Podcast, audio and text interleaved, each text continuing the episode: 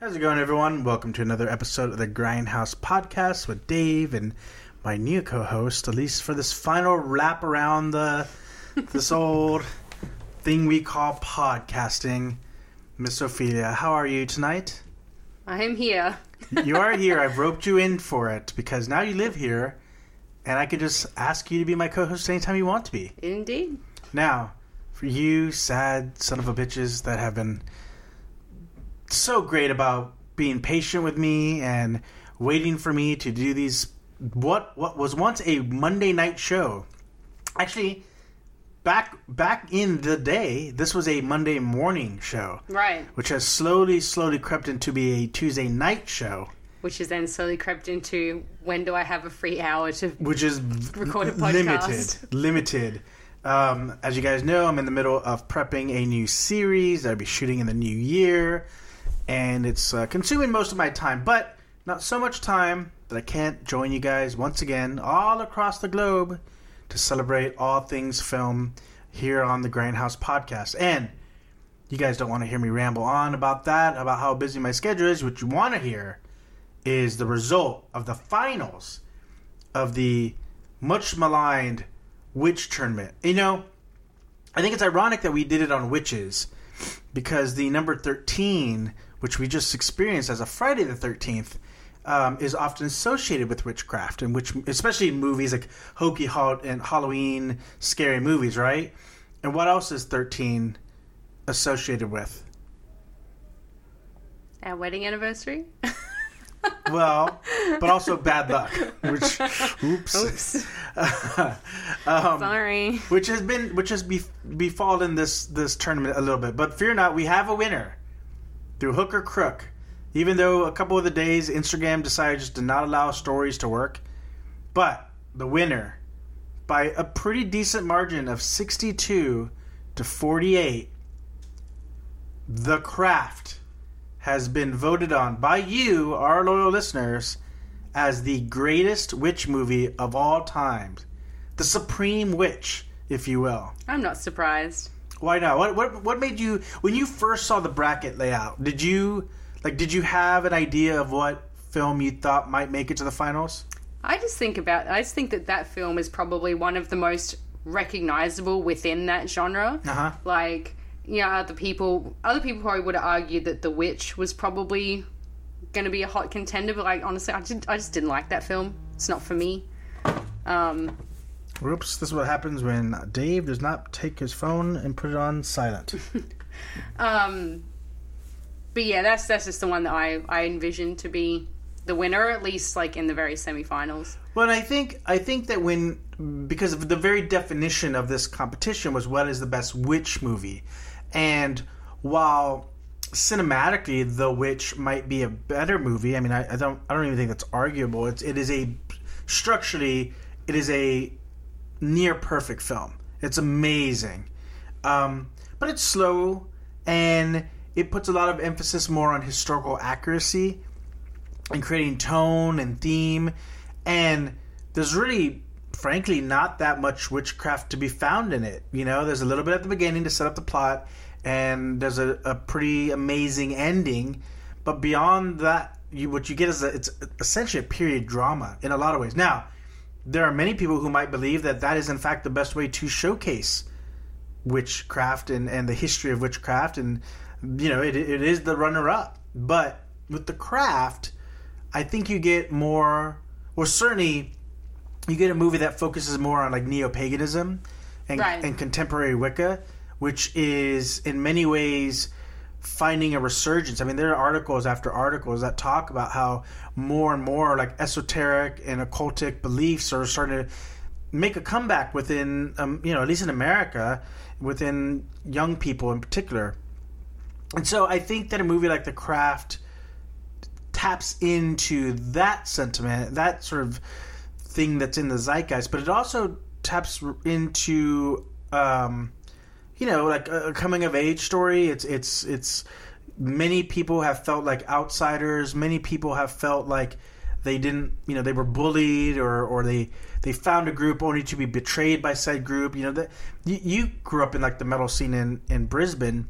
I'm sure you experienced plenty of like infighting within the scene and cattiness, things of that nature that you know the movie touches upon. Yeah, oh, it's not even like within scenes, it's just within being a teenager. like, Exactly, no matter what you're seeing. right. Plus, it had an amazing cast, Pretty good soundtrack. killer soundtrack, just cool visuals. Um, so much so that they decided it was a good idea for this Halloween They were wrong. to to soft remake slash uh, reboot the Craft franchise. Look. I think I've said it on this podcast before. I feel a certain type of way about remakes. Right? I can't. I watched the trailer and I'm like, this looks like Twilight. It was rough. It was rough. And what's what's There's fucking glitter.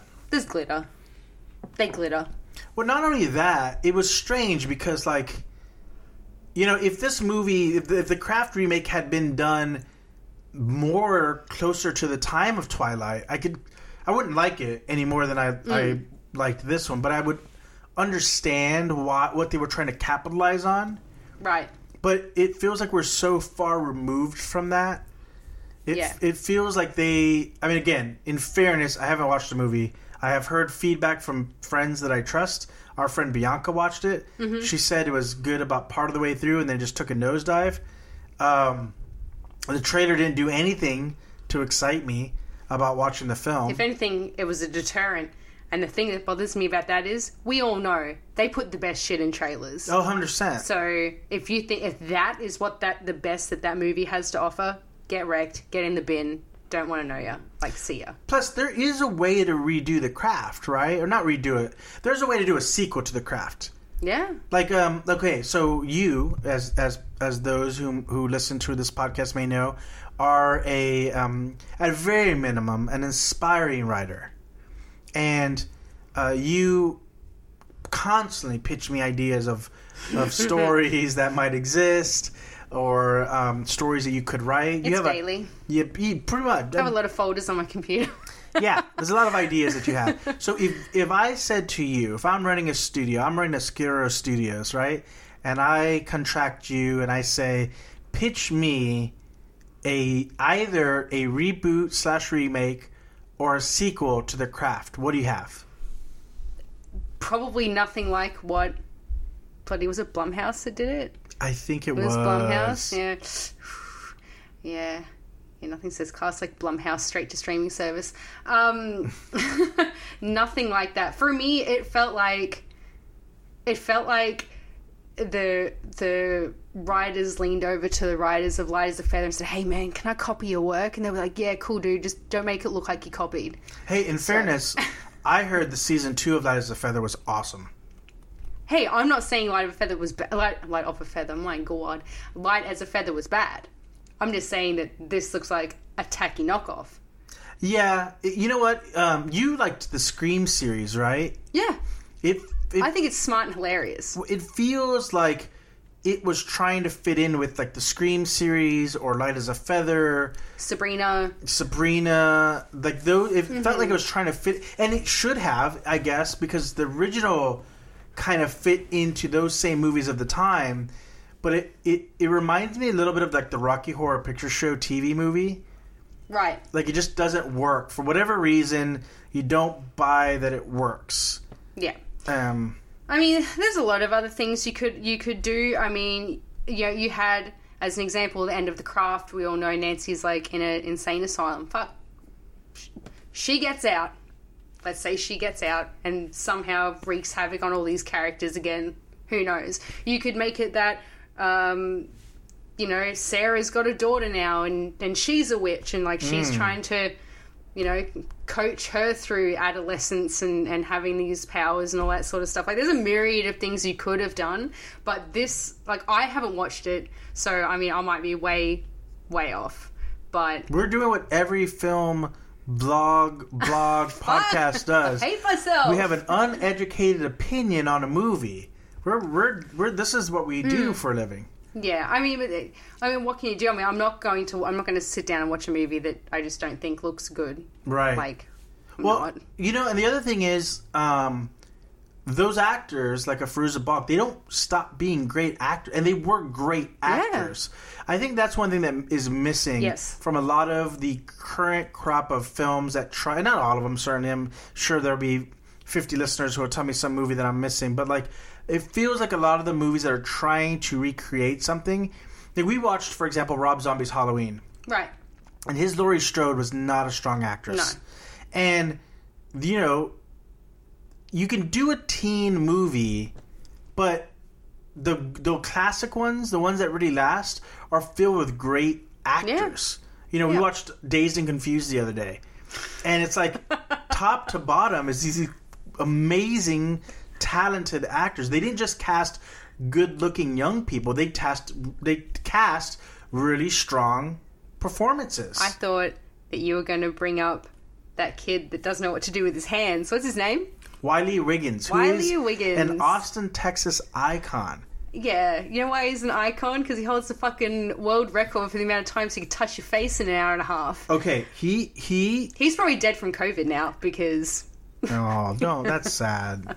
We hope you're doing well, Wiley Wiggins. isn't he? a- uh, he's like a games programmer now. Yeah, I don't think he did much acting. He did a little bit of acting, Hopefully, he's not touching his face but you, in fairness to him, he wasn't a great actor, but but he was great in that role.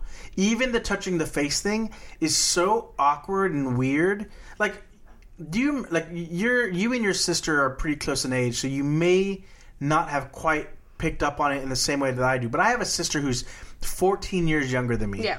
So, as an adult who steps back, I can appreciate all the awkward phases that we go to. That we, that when you're a kid, you don't notice it, and even if you have siblings that are two or three years within your age range, you still might not notice it because you're going through it, right?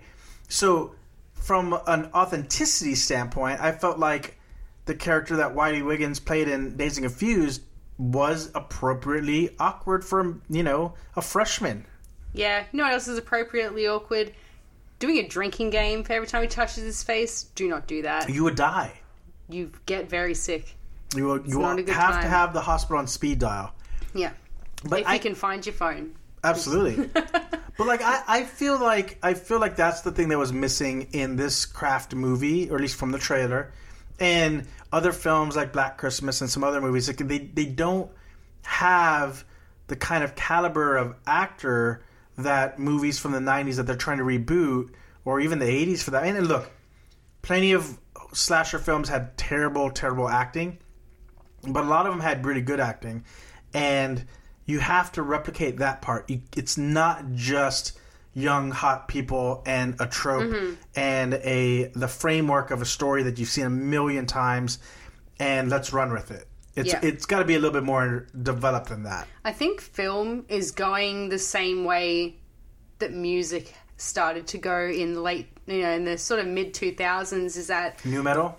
No, is that it's it's more about quantity and less about quality. So they're just pumping all these movies out. You know, they're not giving them amazing budgets unless they're DC or Marvel. Um, and it's like this person's too expensive, we can't afford them. This person's cheap enough, like they'll fit into the budget. They're alright. Like it's it's like you can't tell me that someone's gone and said, Yes, you are the best person for this job. Right, one hundred percent. So you know one of the one of the ways that I thought that they could have redone the craft or um, contri- con- uh, continue the story or tell a story within that world was to age it out of high school. Yeah. Like set it in. I think it was set. In, yeah, it was set in L.A. originally. Keep it in L.A. But like move it towards people in their twenties. Make it make it a little bit more relevant to people who are, you know, at, like you've told that story about the coming of age in high school. So let's talk about the story that that someone might experience. You know, going through that phase when you're like in your late twenties.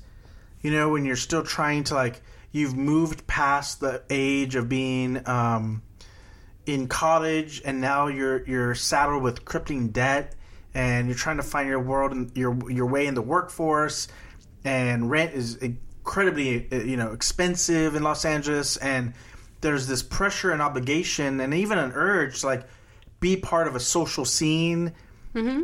like there are some interesting stories that you could introduce the idea of Wicca within Yeah. that are different. And even if you want to hit a lot of the same beats, like you know the Skeet Ulrich character, who's sort of like the douchebaggy guy, and um, the sort of camaraderie around women, like you could still tell that Right. story, and you don't have to set it in high school. You could set it in ten years down the line Yeah. you know, and and explore a lot of those themes, and you can leave that original story as is, and just pick up with a different group of women who practice forms of witchcraft, and you could take it in any number of different directions. Right, exactly. I mean, you could even, I don't know, make it however many years down the track, someone gets their hand on a copy of the craft that Yeah, they're they're you know um, their copy of the book or or whatever other books that they had and they start practicing or whatever like there's so many other directions you could have gone from what it looks like it's sort of like a reimagining but with but someone's like buffed the edge off sure, yeah, like they've tried to make it like I've noticed that with like a lot of like teen dramas now these days, with the exception of a few, is that they they get rid of that grittiness. Like I don't think in this new, and again I might be wrong, but you're probably not going to see a date rapist. Probably not going to see a guy bashing his wife or girlfriend or whatever. Like you're probably not going to see a lot of that stuff. Like Sure. they tend to be shying away from that now. when you, and you could make the argument that you've seen it enough, you know. Yeah. Um, it's a tricky thing because on the one hand, you don't want to be exploitative about it, right? I think. Um, were you, were you ever much of a comic book fan? Uh, probably not the comic books you read. Probably not. so there there came to be this term within the comic book world called girlfriend in the refrigerator. Have you heard that term before? I have not, which is weird because I used to read a lot of Johnny the Homicidal Maniac, and you'd think that would be a plot line. you would but... think so, but it's not. So girl in, girlfriend in the refrigerator was something that um, Gail Simone, a writer, female writer, coined because in the pages of Green Lantern, they introduced a new Green Lantern, right? And this Green Lantern had this very sassy, confident girlfriend, and she was kind of there to help him along. And when the plot called for it, a bad guy, not even a cool bad guy to be honest, but like a bad guy shoves her, kills her off screen. And when Green Lantern walks in, his girlfriend has literally been shoved in a very contorted, obviously dead Yeah. manner in the refrigerator, and you see like silhouette of her, right? And it came to stand for this role that women played in comic books for the male character, which is they only exist to push forward Right. the man the man's story, right?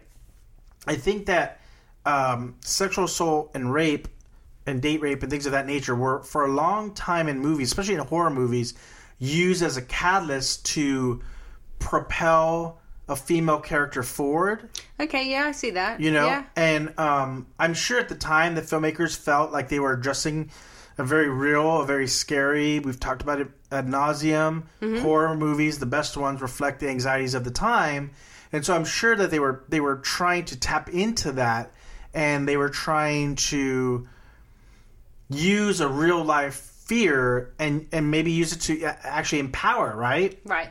that I spit on your graves and things of that nature. But I could certainly hear the argument of do you need to keep showing it? Does it does it become gratuitous? Um, but on the flip side, does not showing it sort of ignore a real life thing? Do you Right. do you dull the edges as you said? Like I like from your perspective, what I mean, I, does it? I mean, what is your perspective? I guess On on just the the um, on showing that kind of content in films and using it as a plot device. well, I think when you, it's hard because like it, it's like you when you did like Saving Zoe, Uh-huh. you had trouble getting that movie out. Yeah, Um, but that's real world issues that really happen to young people. Um, and it, it's it's almost like people just don't want to touch it unless it's I spit on your grave type content. Sure, If yeah. it's too real, we don't because that that's I mean obviously they're like like I spit on your grave and stuff. That stuff does happen, but it's not going to be as common as like the guy in high school. Like Sure, you know, yeah. like things like that do happen really often. That's probably too real because when you make it seem, you know, crazy and outlandish, like that's just that's a movie. That's not you know whatever. But when it's like the real, like it's the guy that lives next door to you, it's your friend, it's the guy you go to school with, things like that. It seems too real, and people just probably don't want to touch it. It's also hard because it's not a commercially viable genre. No. Like, like if, if within the context of horror, to use a rape, for example, to hmm. set up a lot of brutal murders, even under the guise of the female protagonist mm-hmm. getting revenge, that's within the construct of a genre that you can easily market and sell. And you could make, certainly make the argument that within that context, because it is a commodity, that the impact of the sexual assault hmm. holds less real world weight Right. Whereas in a movie like Saving Zoe, for example, for those of you who haven't seen that movie, it's a teen drama that that sort of centers around not only loss but also human trafficking mm-hmm. to some degree. I mean, it's not the forefront of the story per se, but it is a portion of the story, and it's a you know, it's not a teen romance, it's not a teen coming of age, it's not a horror movie. It just sort of falls in this world that's sadly very real, even in, in its heightenedness. You know, it's not even really a ghost story, although there's elements of that involved in Yeah. it. And so I think from that perspective, it it had a hard time finding a home. I mean, there's there's probably some behind the scenes that factored into that as well, Yeah. in terms of the production company that made it, but and, their ability to know what they had and know what How to to do with sell it. it. right? But um, still, it, it, it, it begs the question, like, because in, in the original craft, Skeet Ulrich's character does try to sexually assault. Um, it's not Nancy, is it? It's uh, It's um Sarah. Sarah, Robin right? Tunney. Yeah, he tries to forces himself upon her, Yeah. and then and then he's killed by Nancy. Right. But it's um, it's a it's a moment in the film. It's not a it's not what the film is about. Right. You know, they use it as a device. So you're right. I mean, look, I I don't know which way I fall on that fence. I, I think it's really dependent on. I don't think you should scrub that stuff out of. I don't think you should scrub reality out of film, No. no matter how traumatic it may be. If it's traumatic to you, you probably don't want to watch it. Um, but there are other people who may get something beneficial from that. Right. At the same time, I think as filmmakers, it's uh, it's important to tell truths in a way that is is to uh, give to give meaning and and to explore and not to exploit.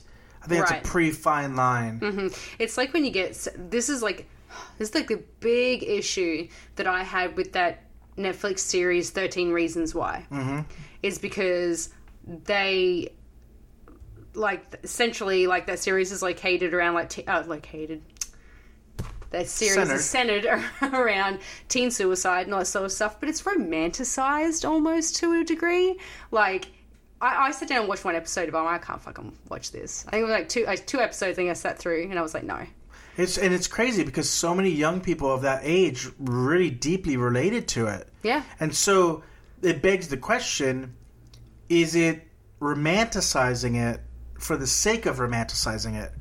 Or is it romanticizing it because it's told from the viewpoint of a generation that it that does romanticize it? Well, I think it's re- it's romanticizing it in a negative way because when you're looking at it, it's like, because I mean, I know, you know, if if if um, you or any of our like listeners have ever dealt with like those sorts of like thoughts and stuff like that, but you know, you do think like, oh, you know, when when I'm gone, they'll miss me. They're gonna miss me, and it's like, it's almost like you get your you, they get their comeuppance because you're you're gone, which is what that series makes it look like. You know, Sure. it's because that's and that's just not it's not that black and white. That's not the reality of stuff. So But but I do think that is a real feeling that people experience. I think Yeah. when you live in a society that strips you of the things that make you feel worthwhile on a deep soul level, and you live in a world that de-emphasizes personal growth in a meaningful way, because a broken down person is a person who probably spends a lot to refill that hole in their Yeah. heart. So, uh, you know, I know that's a controversial series, and I guess it's a little bit in the eye of the beholder, but it feels a bit like it. It was probably attempting to be the voice of a generation, and that sadly might be the voice of a generation. And if it's uncomfortable, what's what's the next what's the next steps like once you watch it and you feel uncomfortable and it makes you feel uneasy and it makes you feel even very angry even like what are the next steps you know great art can make you motivate you and move you to do something different Right. the good commerce makes you tune in for more, right? And so I, I don't know where that lies, but I do think that that line, that line that is a little, and I'm not saying the, the original craft necessarily rode that line, but I do think that it's something that's missing in a lot of these remakes is that is that um, that line where you're not quite sure how much of this is exploiting and romanticizing Yeah. troubled youth and how much of it is just using their voice. Like, do you remember a long time ago when Columbine happened? Mm-hmm. There was an interview with Marilyn Manson where they Yes. asked him what he would say to the parents or to the kids. Yeah. If he had a chance, they you know they weren't fans of his music or nothing like that, but if he had a chance to sit with them and talk with them, what he would say to them, and his response was nothing. I'd listen. Yeah. That's no one else did. And I think that there's a way to make these kind of movies, even remakes. Yeah. There's a way to make these films and do so in a manner that essentially forces the viewer to sit and listen to the voice of a generation that Yeah. you maybe have outgrown the ability to understand Yeah. or relate to. That's true. Speaking of remakes, we mentioned at the top of the show that uh, it was most recently Friday the 13th. And I saw online a lot of people, you know, everyone celebrates Friday the 13th and does polls on which is your favorite Friday the 13th. But I, I found that um, a lot of people were sort of clamoring for another one. Right. And I don't get it. It's like, why? Yeah, and again, you know, again, I'm sure there's a way to do it. Um, I don't need Jason Voorhees on screen every three to five years, ad nauseum, forever, in infinite. Like, I, I don't need that. There's like 13 movies or something like that. yeah. tw- 10 See, here's movies. the thing. How many movies are there? Because there's I think there's 13, isn't there? well, there's let's see. Jason Takes Manhattan was eight. I think Jason Goes to Hell was nine, maybe, and then Jason X was ten, which would make sense. And then if you count uh, Freddy versus Jason, let's say that's eleven. And then the remake makes twelve. So okay, 12. okay, so there's twelve. All right, you know what? In fairness, One more. One more. Give That's one it. more. Figure it out your lawsuit, make one more, and then put the fucking thing to bed. Because frankly speaking, it has outlived its welcome a long time ago. But see, the problem is, like, it didn't have to outlive its welcome. The reason it's outlived its welcome is because they made fucking trash and put it in there. We don't need Jason goes to fucking space. What? Okay. Like, I, we, I think I was watching a um. They did like a, a breakdown of the Friday the Thirteenth movies. Who did that one? Um, I don't. We yeah, I saw. we I watched it recently, right? And it was like I remember there being so much like meddling with the script, and then they had to like rush to make one a, a movie like when they weren't planning on making one, and I can't I can't remember what it was. They were rushing to get it out because something else was coming out. Well, a lot of a lot of times these films get like Spider-Man, for example. Mm-hmm. The reason why they're constantly putting out Spider-Man films because if they don't put a Spider-Man film out every few years, the rights revert back to Marvel Yes, fully. yes. So Sony always has to put out a Spider-Man Right. movie, otherwise they lose the rights. I think that's probably the case with a lot of these franchises, Right. especially the horror franchises. Because Friday the 13th is owned by two companies. Someone owns a character, someone owns a story. Yeah, so what happened was Horror Inc. was the producers of the Nightmare, uh, sorry, the Friday the 13th Right. series, and they claim the rights of it. The original writer, whose name escapes me at the moment, he wrote the original script. Right. So as the original screenplay artist, uh, he the original screenwriter, he would own the rights to the characters and to the story. Now, where it becomes really gray is that in his original story, Pamela Voorhees is the villain, Right. but Camp Crystal Lake is mentioned. Jason Voorhees is mentioned, and he's actually shown as a child. But the the, Yeah. the Jason Voorhees that we've all come to grow and um, fear came in the second movie and the subsequent ones. I mean, his his iconic look didn't even come to the 3rd movie.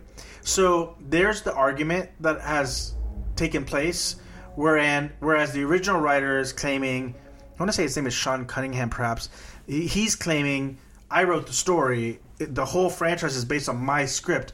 I own the rights. Right. And Horror Inc. is saying, but we've produced, uh, which is owned by the director. We've produced all Mm-hmm. these films, therefore we own the rights, and that's what the battle is, and that's why like the video game has been kind of, you know, That sucks. That's such a cool game too. it's a super cool game. That's really upsetting. Like it's not as good as it could be because it's held up. That's why we haven't gotten another shitty remake or sequel Mm-hmm. to the Friday the Thirteenth. But but again, but even beyond all that stuff, how many times can you tell the story of horny campers getting killed by Jason? Literally, the entire Friday the Thirteenth series is one long bunk go to horny Joe meme. That's my it. favorite meme on the Except, internet. except that instead of a, a bat that a little dog hits another dog with, it's Jason with a machete. it's true. It's and like, true. You're how right. many times can you tell that story over and over again? Especially because, like, think about when the first few Friday the Thirteenth movies came in, right? In the '80s, in the height of like, just say no, that Reagan pure, puritanical sort of Right, morality. Again, of, like fears of the time. right the nowadays, time. Yep. Nowadays sexuality is viewed much much differently and i don't think that people really fear the boogeyman killing them if they engage in sexual activity or smoking weed. weed. i mean shit weed's legal here in california if you guys have listened to this podcast you know that's to be the case um, and in several other states as well you know I fucking oregon just passed a law that made all drugs legal or maybe not legal um, uh, not not illegal. I think is kind of what the usually the way those laws work. Let's do Friday the 13th. Fucking Jason goes to California. Motherfucker just gets shot by stoners. Mm, like Seriously, yeah. everybody's carrying. You know, it's like like Friday the Thirteenth. Jason goes to Manhattan is like a very schlocky story, hmm. but at least it tried to do something kind of unique. You know, Yeah. I mean, the, the, the, it gave an iconic moment where he he's fighting the boxer on the rooftop and he like Yeah. uppercuts his head off. That's great because that's right in the time of Mike Tyson, Right. Where who had popularized the uppercut as being so devastating. So to watch Jason in a super wide, right? You're So- right. uppercut this dude's head off was so, was like it was at least satisfying in a gratuitous manner. Yeah. I was just thinking then as well, thinking about like movies, series, um, and the ones that have been successful. And the only franchises I can think of that have truly been successful are the ones that have had the same actors play the same main characters. Give me an example. Scream. But the third one exists, I'd watch it again. I like it. but it's it. not good. But it's not shit. No, it, it is really not. It's not Friday the Thirteenth shit. Um, I think it's hilarious. there's nothing rewarding. The scariest part of that film, and I know this has been much said, so I'm not trying to claim originality here, is Courteney Cox's bangs. pretty pretty frightening.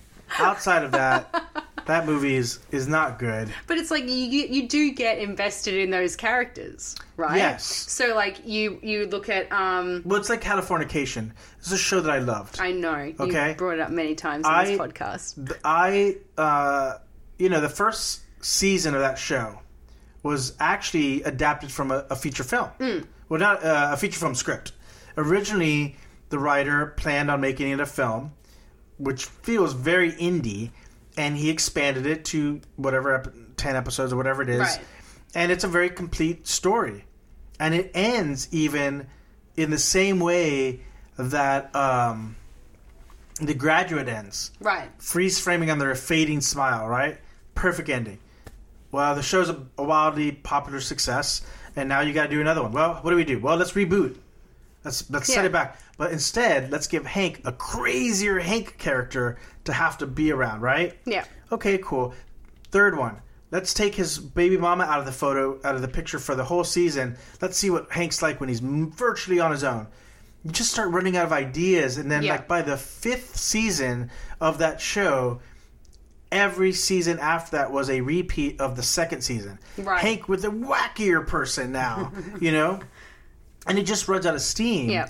And so I feel like with a lot of these stories, like okay, in the in the in the example of Californication, you grow to love the, that story Right. and those characters, and you'll tune in to watch them because you do because the actors are still great. Mm-hmm. You know, they're still giving great performances, but.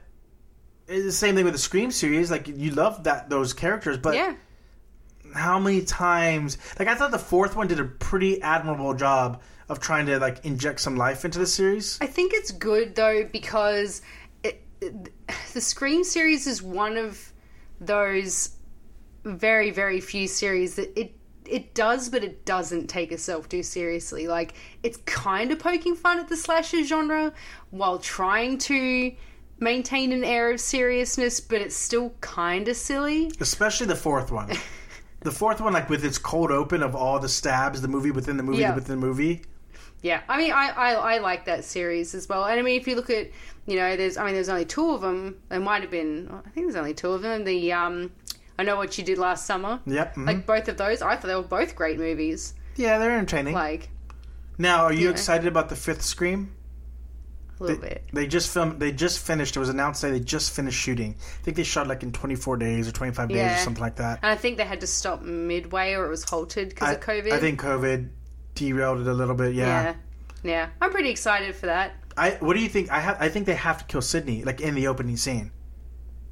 In the opening scene, Yeah, I, I mean, at what point? Okay, okay, let's look at the Scream series, that or right? she's going to be the killer. I don't know if by this point, like, if they did that for four, He's maybe. like ah. but it's like we've already we've got we've we've flirted with that angle so many times that it feels like, you know, if they would have done it, if they if they were gonna do it, maybe by the third. But that's why it would be so on brand. I mean, but sometimes it's a little bit late to me. Like for me, I feel like what's the first one? It's got the iconic Drew Barrymore death. Yeah. You know, in the second movie, you've got Omar Epps in the theater scene Mm-hmm. with the crazy scream, the stab movie fanatics, and and Jada Pinkett Smith just screaming in the screen. about Mm-hmm. That beautiful, iconic imagery, right? I don't even remember what the fucking third one was. It sucked that bad. The fourth one, it went less for iconic and very tongue in cheek with Yeah. like the movie within the movie within the movie. That's sort of. It reminds me of um, the Nightmare on Elm Street. Uh, what's the one where it's the movie within the movie? uh, New Nightmare. New Nightmare. Yeah. Yeah. So I feel like with this movie, the only way to open it, and if they're going to upset everyone, is I think they need to kill Sidney in the opening scene, and then I think they need to play the movie as straight horror as it can get. I think they've taken the tongue in cheekness as far as it can go.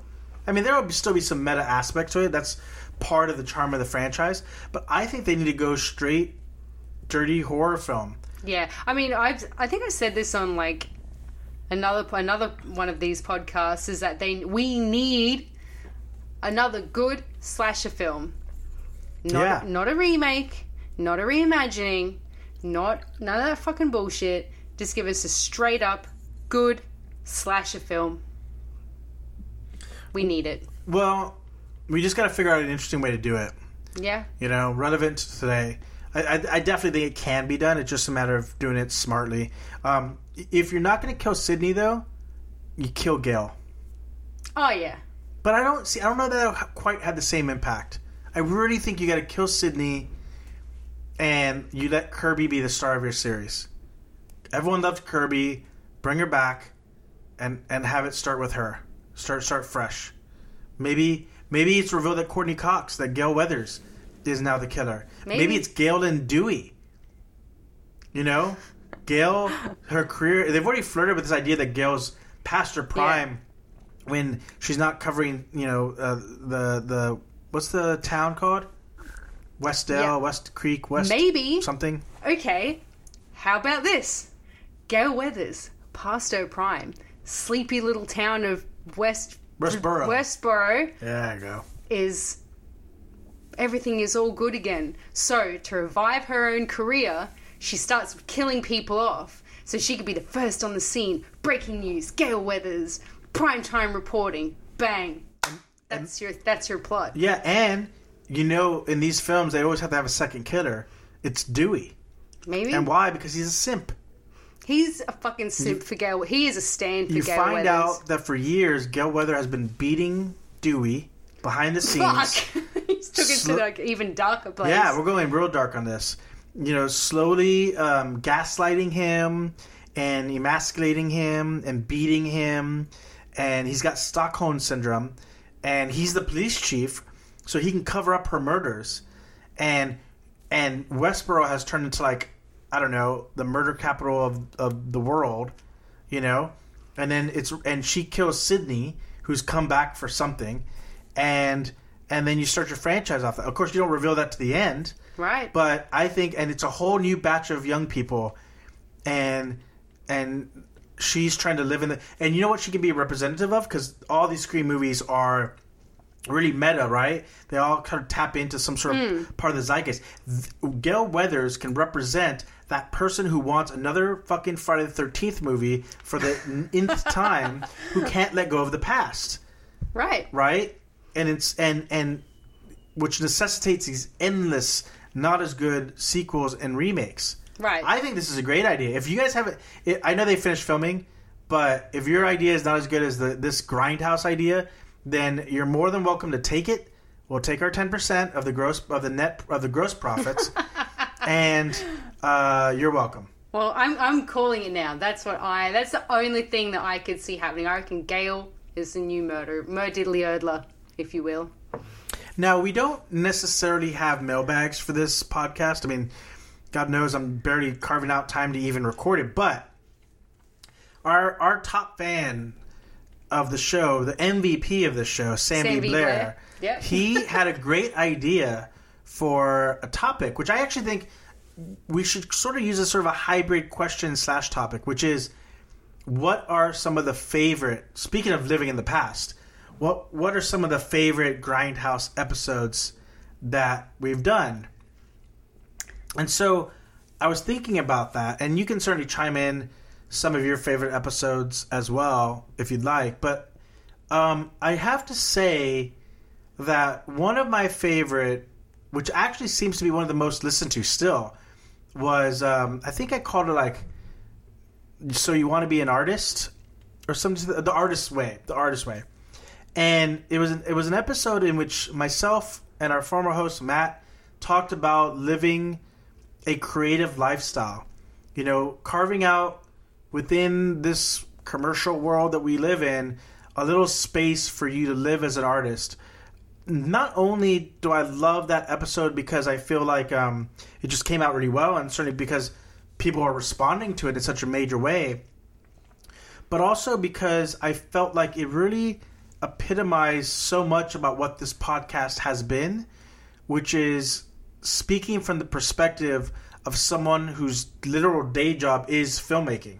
This is what I do Right. for a living, and um, be it with Matt, our former host, or you, who is a writer, or uh, Jude, who is a director, like all the different guests that we've had in this show, in one way or another, have contributed to speaking about the artist's life and uh, and their perspective on how to do it and and what it's like, and hopefully that has enlightened people across the world who maybe are interested in what it is like to live and make a living and survive this way. Yeah, I mean, maybe I mean we could open up uh, the questions um, on the Grindhouse um, Instagram story and get some questions for that for next week. Yeah. do a whole episode about it. That'd be lovely. I think it's a good idea. I'd love to next week to just do a, a, a full mailbag even. Yeah, You know, just like us just anything. just spend the whole episode just answering you guys' questions.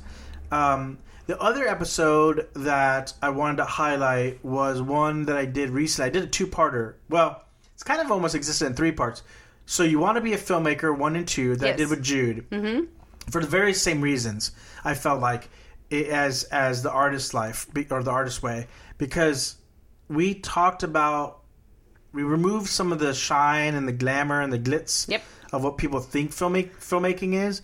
And again, we sort of told stories from the trenches, you Yeah. know. And um, and you've been in the trenches Yes, with I'm us, feeling that this week. you know. yeah, you you uh, you helped me schedule a script for the Mm-hmm. first time. How was that? How was that? that I'm I'm interested. Like from your perspective as a writer, someone who's who crafts the story creatively, to then take someone's story and to break it down in a clinical manner. Like, what was that like for you? Um, tedious, but it also gave me a lot of insight into my writing and how I write um, scripts. So, um, for those of you that don't know what's involved in like scheduling, basically, you have to break down every single scene into how many part pages it is, whether it's day or night, where it is, who's in it, what props you need, what wardrobe you need, um, you know, all that sort of stuff. Um, and it's tedious, takes a long time. Yeah, Um, days, So literally days. literally days. So I think for me doing this latest one, which was uh, how many pages? 124 pages. Something like that. Took me two uh, two days. And that's because I two and a half I- days? And that's because I did a third of it first. Yeah.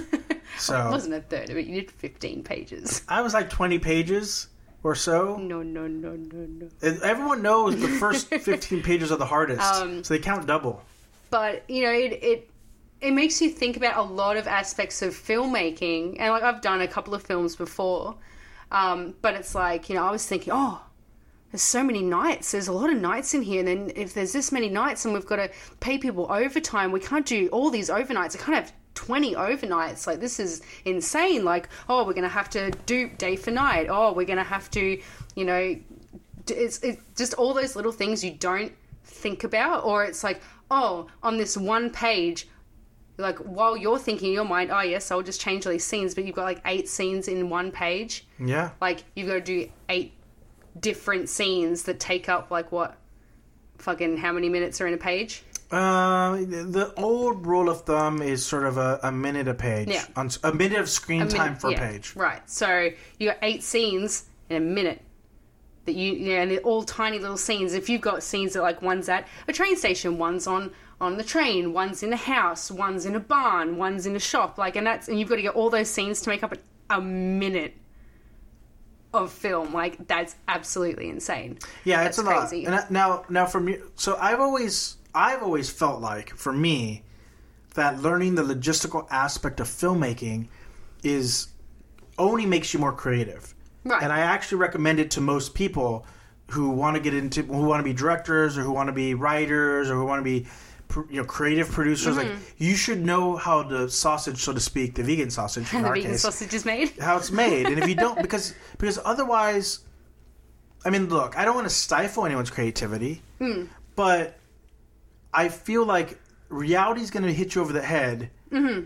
It's gonna you're gonna go bonk to creative jail, one way or another. Definitely. And Um, either you do it, or the person or someone else does it, who may not have your best your story's best interest Right. at heart. and and it makes you think a lot about the way that you write things. Obviously, I can't talk about what script this is, um, but I remember I was saying to you like, oh, but this scene's written like this, and then. But they're in this part of the house, but they've said that the house is an apartment, but here they call it a house, but it's got three levels, but there's like eight bedrooms. Uh, But then they're taught, but the nights go on for like eight or nine pages. Is this the same night or is this a different night? Correct. Like so, it's it's things like that that that make me think about how I write things. And by the way, all those things may be fine. Yeah. There may be a vision that the writer has that is very specific, that encompasses all those things. It may even be a stylistic choice to have, like, there's plenty of movies that you've seen that it's like endless night. to only play at night, right? But when you're, if I'm reading that, I need to understand that because Mm-hmm. I remember someone once said to me, "You can't assume that the audience is going to know what you mean." Yeah, did I ever tell you that story in Yeah. full? No, So I took, um, when I was in university, I took a creative writing class because I, I initially wanted to be a uh, novelist. Mm-hmm. What my ultimate goal was, and um, and so I took a creative writing course and I was writing the story. And uh, the first thing I did is like, in my story, this corgi has to get put down. Oh, worst story ever. Uh, it was a bad story. I don't know. It was a dark time in my life listen, listening to a lot of The Cure Little corgi butt. and um and this guy's got to shoot the dog. He's got to put it down, right? Hmm. Kind of old Yeller esque. Oh my god, what is wrong with you? And and I rode a shotgun. So what I was imagining in my mind was my grandmother's house, which is kind of an older house. Kind of my dad's hmm. family lived sort of on the outskirts of my hometown, Right. Very rural. You know, we had like the the screen swinging screen door, mm-hmm. the steps that kind of lead down. Yeah. Like in my grandma's house, when you walked out the back door, it led into a big yard, which mm-hmm. was really like barely contained field. You know, Right. That that then beyond the fence where she had chickens and she had um, my aunt who lived literally next door had a horse for a little while, and then beyond that there was uh, a barren cornfield, so just like you know dirt, rows and row and rows of dirt.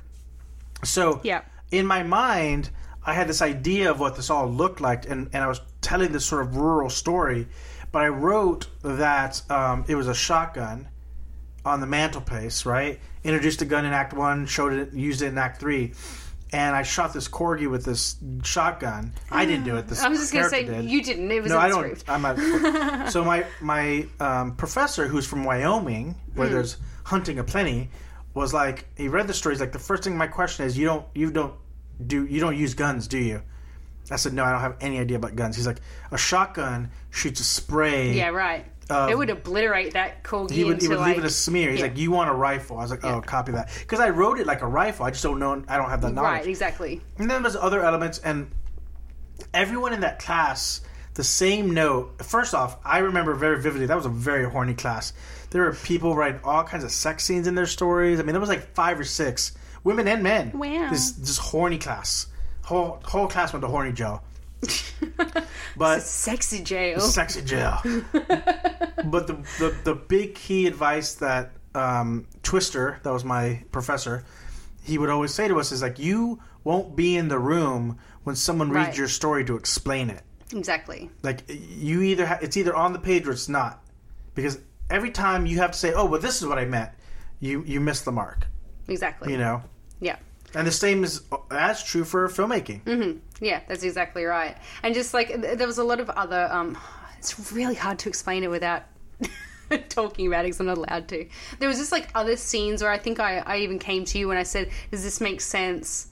Like to you, and then we had to read back through a page and go, "Oh, oh, okay, yeah, yeah, yeah, we have to do this or whatever." It's because they weren't being terribly descriptive, I guess.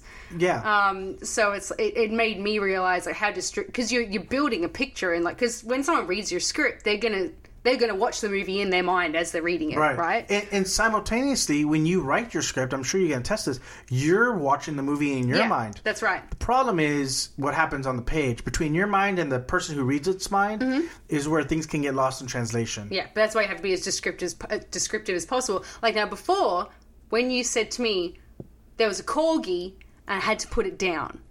The first thing I thought of was in an inner city veterinary clinic. Right. So that's the first thing I thought of when that was mentioned to me. But you were thinking, oh, this is in my backyard with the friggin' rifle. Right. Like, Well, what I, I mean? literally think I had like two pages of description of the bullet wound, and Wow. I don't know. I was a dark time. That's fucked, man. I don't write that stuff now.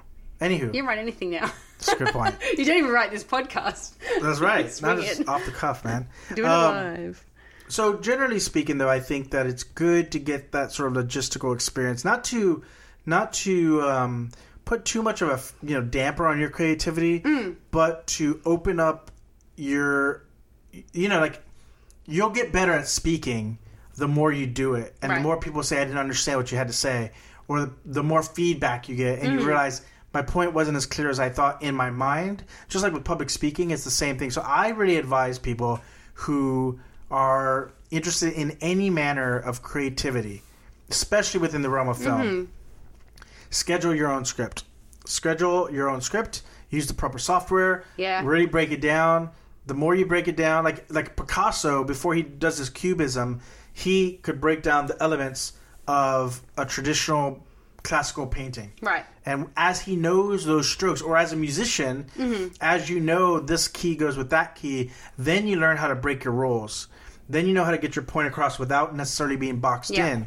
And that's that's as a filmmaker what we're trying to do. And, and to, just to tie it back into the original idea of these remakes and these re- reboots, I think one of the things that's missing from a lot of modern filmmakers is that they don't fundamentally understand what made the story work, and Yes. therefore they're just looking at the they're looking at it from afar without really understanding the heart of what makes these films great. The reason the Craft remake isn't intriguing or interesting to me is not just because I'm old. It's not because it's not my craft, you know. Yeah. Um, it's because, or Minecraft for that matter, um, it's because it lacks the same heart that the original had. Right. Because you're not telling your story, you're retelling someone else's story. And it's never going to be as good as the original. You know, you have to, even if you're retelling a story, you have to put your spin on it. It's just mm-hmm. like a joke. You know, you can hear a joke and you can repeat a joke, but when you make the joke yours, then it makes sense. Like, I can tell you a George Carlin bit, and you can watch George Carlin do his bit. Right. And no matter how funny I might be as a person, if Jim Carrey told a George Carlin joke, or um, who else is really funny, uh, Maximini, or um, I don't know, I'm trying to think of who's a really funny comedian. Anyways, they could tell the same George Carlin joke, and it would just never be as good Right. because it's not their joke. It's not coming from their perspective. Right. With the exception of The Blob, because that is, in my mind, the best remake of any film ever.